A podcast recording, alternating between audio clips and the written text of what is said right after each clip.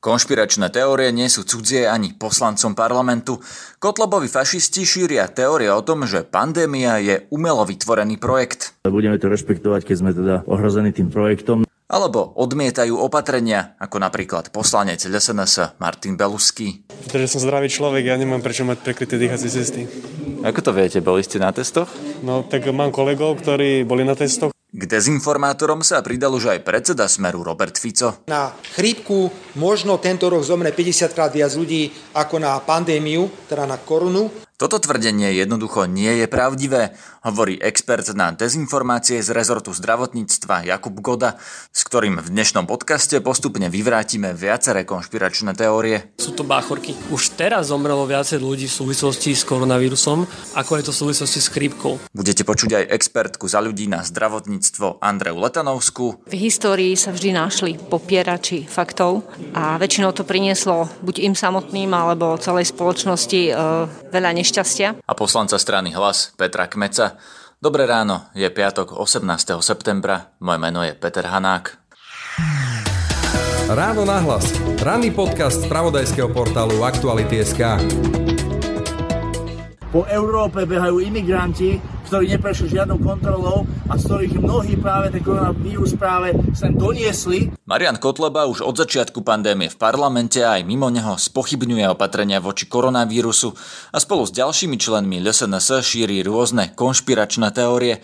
Napríklad nazýva koronavírus projektom a aj v rokovacej sále v jednej miestnosti so 150 ďalšími poslancami bol viackrát problém s rešpektovaním nariadení o rúškach, ktorý s Kotlebovcami riešil aj predseda parlamentu Boris Kolár. Prepačte, pán kolega, môžem vás pekne poprosiť, kolegovia ostatní majú problém s tou rúškou a nakoľko máme tu predpisy kvôli covidu, chcem vás poprosiť, aby ste si ju dali tak, ako treba. Ďakujem. Pán predseda, rešpektujem vás, aj keď včera na gremiu bolo povedané, že teda nariadenie vlády alebo uznesenie sa netýka rokovania Národnej rady, ale budeme to rešpektovať, keď sme teda ohrození tým projektom. Kto a prečo by vytvoril vírus ako projekt? Marian Kotleba zašiel vo svojej úvahe ešte ďalej. Ak Matovičová vláda na čele teda s Igorom Matovičom nezačne okamžite, v priebehu možno jedného týždňa, uvoľňovať opatrenia, ktoré sa netýkajú tých ohrozených skupín, ktoré sa ale týkajú tej, tej strednej triedy, pracujúcej vrstvy, tých ľudí, ktorí ešte stále majú robotu, tak potom nie je cieľom Matoviča ochrániť ľudí pred koronavírusom, ale je podľa môjho názoru jeho cieľom dostať slovenskú ekonomiku úplne na kolená a pripraviť pôdu preto, aby sa mohol preskúpiť majetok ľudí do rúk vyvolených skupín, do rúk oligarchov, do rúk nadnárodných finančných skupín a finančného kapitálu. Pýtal som sa na to v parlamente podpredsedu LSNS Rastislava Šlosára. Čo to znamená, keď napríklad pán Kotlova povie, že to je projekt? To znamená to, že to mohlo byť aj umelo vytvorené napríklad. No, nie je to podľa vás konšpiračná teória, alebo máte nejaký dôkaz na to? Existujú ľudia, odborníci, lekári, ktorí to napríklad tvrdia. No ale tí, treba si posudzovať informácie na základe čoho? No veď hovorím, že existujú ľudia, odborníci, ktorí to tvrdia, že tak môže byť. A nehovorím, že to tak je, ale môže to tak byť. Lebo existujú aj odborníci, ktorí tvrdia opak, že vírusy sa vyvíjajú a tak ako sa vyvinula prasacia chrípka, ako sa v minulosti vyvinula španielská chrípka, tak sa teraz vyvinula nová, lebo to sa s vírusmi tak deje. Týchto odborníkov tým neveríte? To nie je otázka viery. To je otázka toho, že to môže byť aj tak, aj tak. Len tvrdíme, že to nie je jednoznačné. Čo by vás presvedčilo? to je ťažká otázka, čo by mňa osobne presvedčilo. No takže či nejaký vedecký článok v nejakom karentovanom časopise, alebo čo potrebujete na to, aby... Ja otázku vám, čo by presvedčilo vás o tom, že to je, že to je napríklad vymyslené, že to je umelo vytvorené? Keby väčšina vedeckej komunity vo svete, z, z, napríklad z Harvardu, alebo z takýchto... Rozhoduje väčšina. Nie, rozhoduje, rozhodujú vedci. Menšina sa musí vždy miliť a väčšina má vždy pravdu, hej? Nie, nie, nie, ja hovorím o vedcoch. To, čo by teda presvedčilo vás? Ako hovorím, tu nie je rozhodujúce to, čo si myslí väčšina, tu môže mať pravdu aj menšina. Le, podľa čoho za, za, rozhodujete vy, že čo je pravda? Podľa čoho sa rozhodujete vy? Ja sa pýtam vás, lebo vy ste poslanec, ja som novinár. A ja sa stále pýtam vás, hej, že podľa čoho si vy urobíte nejaké úsudok, prečo mi kladete takéto otázky? V tejto chvíli sedím v kaviarni, preto je tu hluk v pozadí, s Jakubom Godom, ktorý je expert na dezinformácie a momentálne pracuje pre ministerstvo zdravotníctva. Budeme si týkať, lebo sa poznáme. Vítaj. Ahoj. Počul si Mariana Kotlebu, ktorý tvrdí, že koronavírus je nejaký projekt, dokonca povedal, že projekt na prenesenie majetku z rúk jedných, jednej skupiny ľudí k druhej. Jeho poslanecký kolega Šlosár tvrdí, že to bol vírus vyrobený v laboratóriu. Ako sa pozeráš na tieto ich uh, slova? No, prvé, čo ma k tomu napadalo, alebo čo k tomu by som k tomu povedal, že toto sú veci, ktoré sa objavujú vždy. To, toto sú akože banálny, opakujúci sa typ príbehov, ktorý sa objaví vždy, keď sa stane niečo veľké vo svete. A z nejakého dôvodu u nás na Slovensku ľudia majú tendenciu tomu automaticky veriť, pričom ja, mne teda príde prirodzené, že ja by som sa ako prvé pýtal, že aký projekt, nech on povie, že aký projekt, kto je za ním, odkiaľ má dôkazy na to, z akých indicí, z akých zdrojov čerpa, kde, ako, prečo k tomu došlo. Nech to podloží, nech to vysvetlí, nech tomu pridá fakty a konkrétne akože dôkazy, na základe ktorého si môžeme robiť názor. Keď je to nejaká taká všeobecná vata o tom, že to je nejaký projekt, tak pre mňa sú to báchorky a mne to pripomína ten istý typ príbehov aké sa neustále opakujú vždycky, keď sa takéto niečo stane. Stane sa nejaký teroristický útok vo svete, stane sa nejaký veľký požiar, nejaký typ nešťastia, či už to je epidémia alebo čokoľvek veľké, okamžite sa vyroja akože tento istý typ konšpiračných teórií, že za tým je niekto v pozadí tajný, spravidla bez toho, aby k tomu ten autor dodal nejaké konkrétnosti, fakty, zdroje. A aj posledný preskum Globseku ukazuje, že tento spôsob rozmýšľa, rozmýšľania konšpiračný je na Slovensku veľmi populárny. Okolo 56% ľudí na Slovensku má tendenciu veriť podobným príbehom. Či už je to, že Židia kontrolujú organizácie svetové v pozadí, alebo že mimovládky sú kontrolované zo zahraničia a organizujú nám tu občianské protesty. Akože tento typ, tento rovnaký typ príbehov, že niekto tem, temný v pozadí niečo veľké vytvoril, vymyslel, tak akože že nikto iný na to neprišiel, len ten človek, ktorý okolo toho šíri nejakú konšpiračnú teóriu bez akýchkoľvek konkrétností, podrobností a dôkazov. Tak Marian Kotleba nám to povedal v tom vyjadrení, ktoré sme počuli, že Igor Matovič chce položiť slovenskú ekonomiku na kolena a nie zachraňovať ľudí pred um, koronavírusom. To je tento istý typ teórie? No to, to mi príde úplne priamo nelogické, lebo neviem, prečo by e, premiér, ktorý chce byť populárny, tak ako každý politik, ako každý premiér, hoci kde na svete, prečo by on mal mať motiváciu akože len tak pokladať slovenskú ekonomiku. Veď akože, ja, ja si myslím, že ktorýkoľvek, akože, že väčšina politikov chce prirodzene mať popularitu a, a, a neradi robia veci, ktoré by akože pokladali ekonomiku na kolena. Čiže mne sa to zdá byť akože, toto sa mi zdá byť normálne, že nelogické tvrdenie, že koronavírus bol vytvorený v laboratóriu? To, že to, že to je nejaký zámerne akože vytvorený umelý projekt, alebo teda, že nejaká takáto zloba zákerne vytvorená, tak to je presne to, čo som spomínal predtým, ten, ten, ten typický konšpiračný príbeh, ktorý, ktorý proste akože dokým niekto nepríde s konkrétnosťami a s podrobnosťami a s dôkazmi, tak ho treba berať ako, ako klasickú bachorku. Potom je, potom je alternatíva, že to mohlo nejakým spôsobom v laboratória uniknúť, alebo že tam mohli v tom uh, vúchane, že boli nedodržané nejaké opatrenia, niečo podobné. Kvôli tomu VHO organizuje medzinárodné vyšetrovanie, ktoré sa má presne pozrieť na to, že či tam naozaj, či tam nemohlo prísť nejakému pochybeniu, či sa tam nemohlo stať nie, niečo, akože nejaké náhodné nešťastie alebo niečo podobné. Čiže toto je presne spôsob, akým sa majú takéto veci riešiť, že sa na to treba akože poriadne detálne pozrieť, aby sme vedeli vychádzať z nejakých konkrétnych faktov, ale zatiaľ akože tá najpravdepodobnejšia verzia, ktorou teda, na ktorej bol nejaký vedecký koncenzus tých odborných kruhoch bolo, že to tak ako to aj v minulosti viackrát bolo pri iných vírusoch, tak aj toto je niečo, čo vzniklo spontánne v prírode, prenesením sa zo zvieraťa na človeka, tak ako to bolo aj v minulosti pri ebole, SARSe a MERSe a keď, pri, keď vyšetrovanie alebo konkrétne, e, konkrétne, konkrétne vyšetrovanie príde s nejakými dôkazmi, alebo keby aj niekto z tých ľudí, ktorí tvrdia tie teórie, prišli s niečím konkrétnym, tak by bolo zaujímavé sa o tom rozprávať. Ale pokiaľ hovoria len takto všeobecne o projekte bez čohokoľvek ďalšieho, tak sú to báchorky. V parlamente som stretol aj ďalšieho podpredsedu LSNS Martina Beluského. Nahrávali sme ho spolu s redaktorkou TV Markíza Martinou Terekovou. Poslanec Beluský mal rúško pod nosom. Čo znamená, keď pán Kotleba povie, že korona je nejaký projekt? Sa spýtate pána Kotlebu, čo sa pýtate mňa?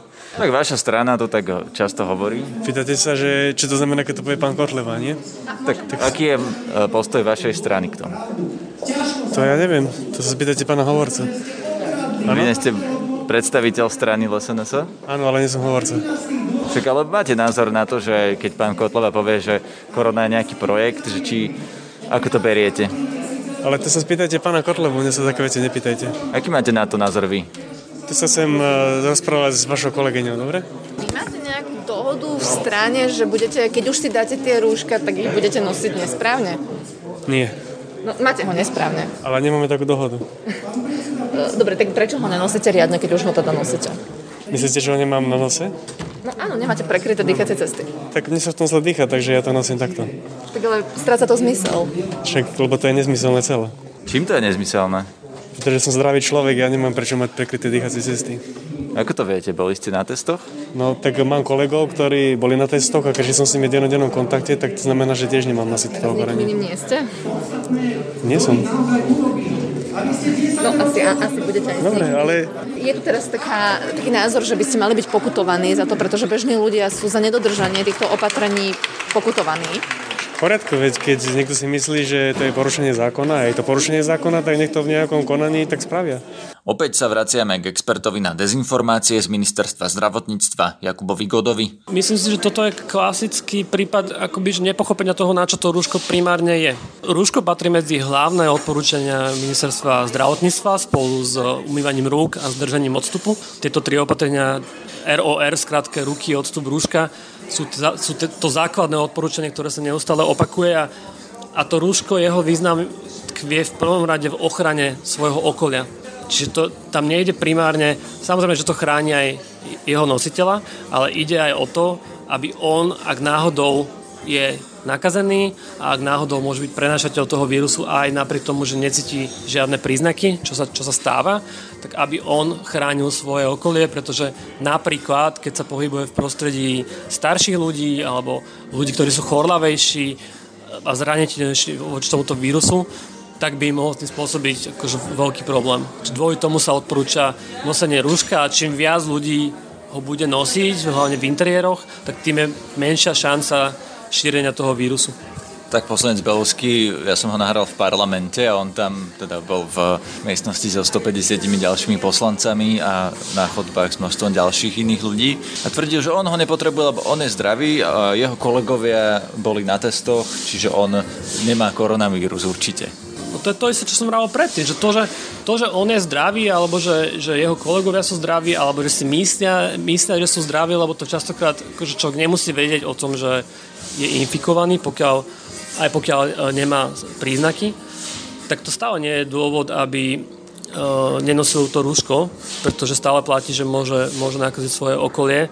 Ak má akože čerstvý test, tak, tak vtedy, ok, aspoň má potvrdené nejakú dobu, že teda nemal. No ale poslanec Belovský nebol na teste. Keď nebol na teste, tak potom nemá ako vedieť, že, že nie je infikovaný. Kritikom opatrení je aj predseda Smeru Robert Fico. Na dnešnej tlačovej konferencii som sa ho pýtal, či reči Kotlobovcov považuje za konšpiračné teórie, alebo či je legitímne mať iný názor na pandémiu. Ja teraz nehovorím o pánovi Kotlebovi, ale hovorím o ľuďoch aj iných, ako je on, ktorí majú svoj vlastný názor na to, čo sa vlastne deje. Pán redaktor, myslím, že začať treba hovoriť slovenskej verejnosti, že počet ľudí, ktorí zomreli na chrípku v predchádzajúcom roku alebo ktorí zomrú na reálnu chrípku v tomto roku, možno bude 50 krát vyšší ako počet ľudí, ktorí zomrú na pandémiu, teda na koronavírus. Ja nie som žiadny expert, ale myslím si, že čo by nás malo zaujímať je to, že táto vláda nie je schopná sa postaviť tomuto problému. Táto vláda príjma opatrenia, ktoré poškodzujú túto krajinu ekonomicky, sociálne a finančne a predovšetkým sa ukazuje, že oni sa boja príjmať rozhodnutie. Viete, najľahšie je prísť na stretnutie s expertami a povedať, takto tu bude, ako hovoria experti. A jediné, v čom vedete spor je, že či následne má byť 30 alebo 100 ľudí. V čom je rozdiel, že či 30 alebo 100 ľudí. A potom ešte trápne odkazovať ľuďom, že prosím vás, e, rúška majte vždy, pokiaľ nejete a sa nefotografujete. No tak trošku to teraz preženiem, už vidím e, ako sa patrí na dobrú svadbu, keď je pekný družba, má tam peknú družičku, ako do rána bude mať e, rúško a bude pozerať sa na družičku cez rúško až do 6. To sú úplne nezmysly. Preto si myslím, že nechajme každého, nech má svoj vlastný názor na pandémiu. Opakujem ešte raz. Je to prehnané, čo sa šíri vo verejnosti, alebo čo šíria médiá, to si aj ja myslím, o pandémii. Opatrnosť tu musí byť, treba dodržiavať e, základné parametre, Ale to, čo sa deje v ekonomike, v športe, v kultúre, je devastujúce. Pretože my rešpektujeme na jednej strane diskotéky a na druhej strane sa bojíme, že príde pár ľudí na futbalový alebo hokejový zápas. Preto ja nebudem pána Kotlebu komentovať, ja mám takisto svoj názor. Opakujem, na chrípku možno tento rok zomre 50 krát viac ľudí ako na pandémiu, teda na korunu a robíme okolo toho takéto obrovské opatrenia, takéto cirkusy, ktoré zastavili ekonomiku tohto štátu. Tvrdenie, že na chrípku zomrie viac ľudí ako na koronavírus, nie je pravda, hovorí opäť Jakub Goda. Podľa štatistík chrípka podľa VHO ročne zabije do 650 tisíc ľudí na svete. Podľa aktuálnych štatistík o koronavíruse alebo o ochorení COVID-19 už teraz sa pohybujeme pri čísle 950 tisíc celosvetov. To znamená, že napriek všetkým tým opatreniam, ktoré hlavne v tej prvej fáze boli niekedy naozaj tvrdé na mnohých miestach sveta, už teraz zomrelo viacej ľudí v súvislosti s koronavírusom, ako je to v súvislosti s chrípkou. A to ešte aj nehovorím o tom, že na tú chrípku už existuje vakcína.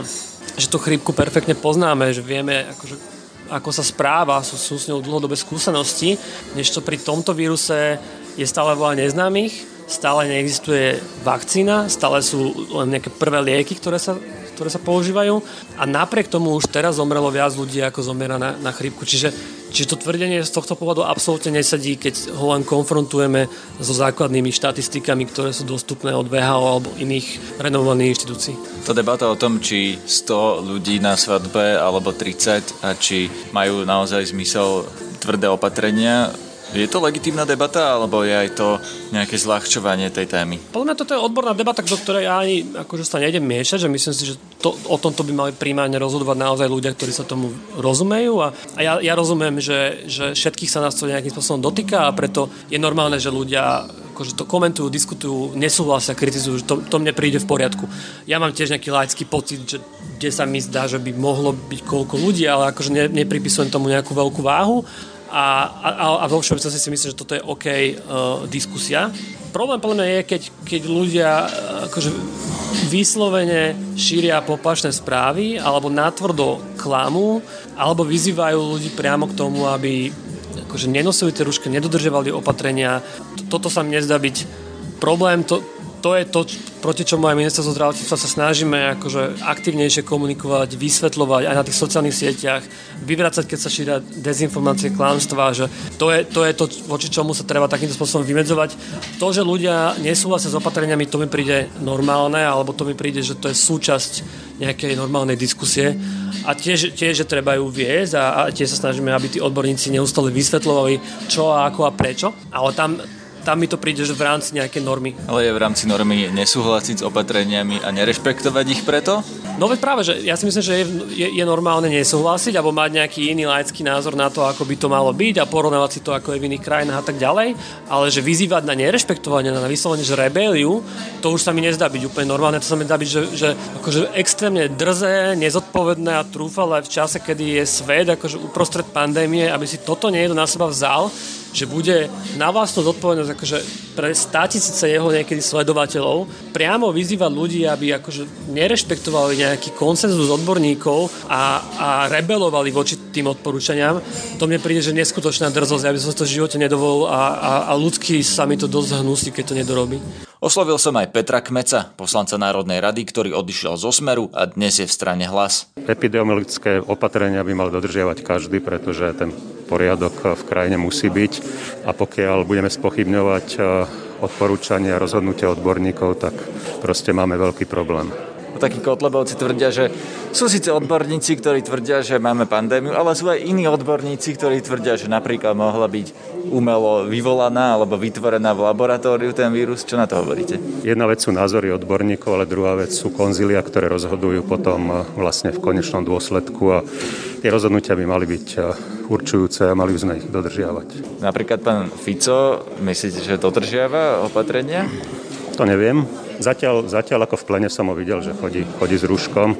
Skôr je to problém eh, ľudovej strany naše Slovensko, ale pokiaľ viem, smer, smer SD dodržiava tieto opatrenia v sále. Andrea Letanovská je poslankyňa a odborníčka na zdravotníctvo za stranu za ľudí.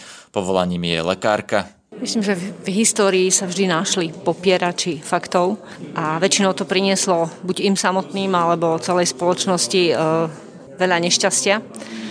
A myslím si, že nie je na mieste ani panika, ani, ani nejaké prehnané, ustráchané opatrenia, ale je na mieste reálne zvažovať fakty a dôverovať odborníkom, odborníkom v danej oblasti Máme expertov na rôzne iné oblasti, ktorí sa radi vyjadrujú aj kroz svoje, svoje expertízy.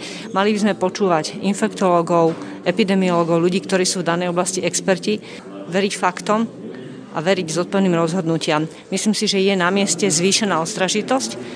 Koronavírus nie je rozhodne žiadna banalita ochorenie COVID má svoje, svoje ťažké konce u pacientov, najmä ktorí sú predisponovaní, čiže popieranie nie je na mieste, podobne ako panika nie je na mieste. Ja som sa teraz rozprával s poslancom od sa pánom Šlosárom, ktorý hovoril, že ale veď sú aj odborníci, ktorí tvrdia, že to bolo nejako vytvorené v laboratóriu. Myslím, že O tomto sa hovorilo, nikdy sa to nepotvrdilo, čiže ja verím výsledkom alebo verím zdrojom, ktoré, ktoré nenašli dôkazy na to, že to bol umelo vytvorený vírus, čiže e, vychádzam z toho ja osobne ako lekár, že to je e, vírus, ktorý má prirodzený pôvod, podobne ako iné vírusy, ktoré sa prehnali e, zemegulou. Takže pre mňa v tejto chvíli faktom je, že je to prirodzený vírus. No, ako to vieme? Ako to zistíme? Podľa čoho? Podľa ktorého zdroja, že čo je reálny fakt? tak viete, lekári stále majú denne tisíce možností, čo, čomu, sa, čomu dôverovať a kde pátrať. Máte časopisy, ktoré sú, ktoré sú indexované, ktoré majú svoje ratingy, ktoré sú, sú dôveryhodné a dlhodobo sa na ne obraciame. A potom máte rôzne zdroje, ktoré buď nečítame, alebo čítajú ľudia, ktorí si chcú len potvrdiť nejakú vlastnú hypotézu, ktorá im je priateľnejšia ako možno fakty. Takže v tejto chvíli vám nejdem vymenúvať, ktoré sú to, ale lekári vedia väčšinou, čím sa riadia. To sú to väčšinou er- medzinárodné renomované časopisy, ktoré sú indexované, majú vysokú čítanosť a majú vysoký rating v odbornej obci. Na dnešnom podcaste sa podielala Tatiana Škultétiová. V sobotu počúvajte náš podcast Múzeum o hrade Červený kameň a v nedelu vás čaká ďalší diel podcastu Jergi Talks, tentoraz profilový rozhovor s bývalým futbalistom Filipom Šebom. Zdraví vás Peter Hanák. Všetky podcasty z pravodajského portálu Aktuality.sk nájdete na Spotify a v ďalších podcastových aplikáciách.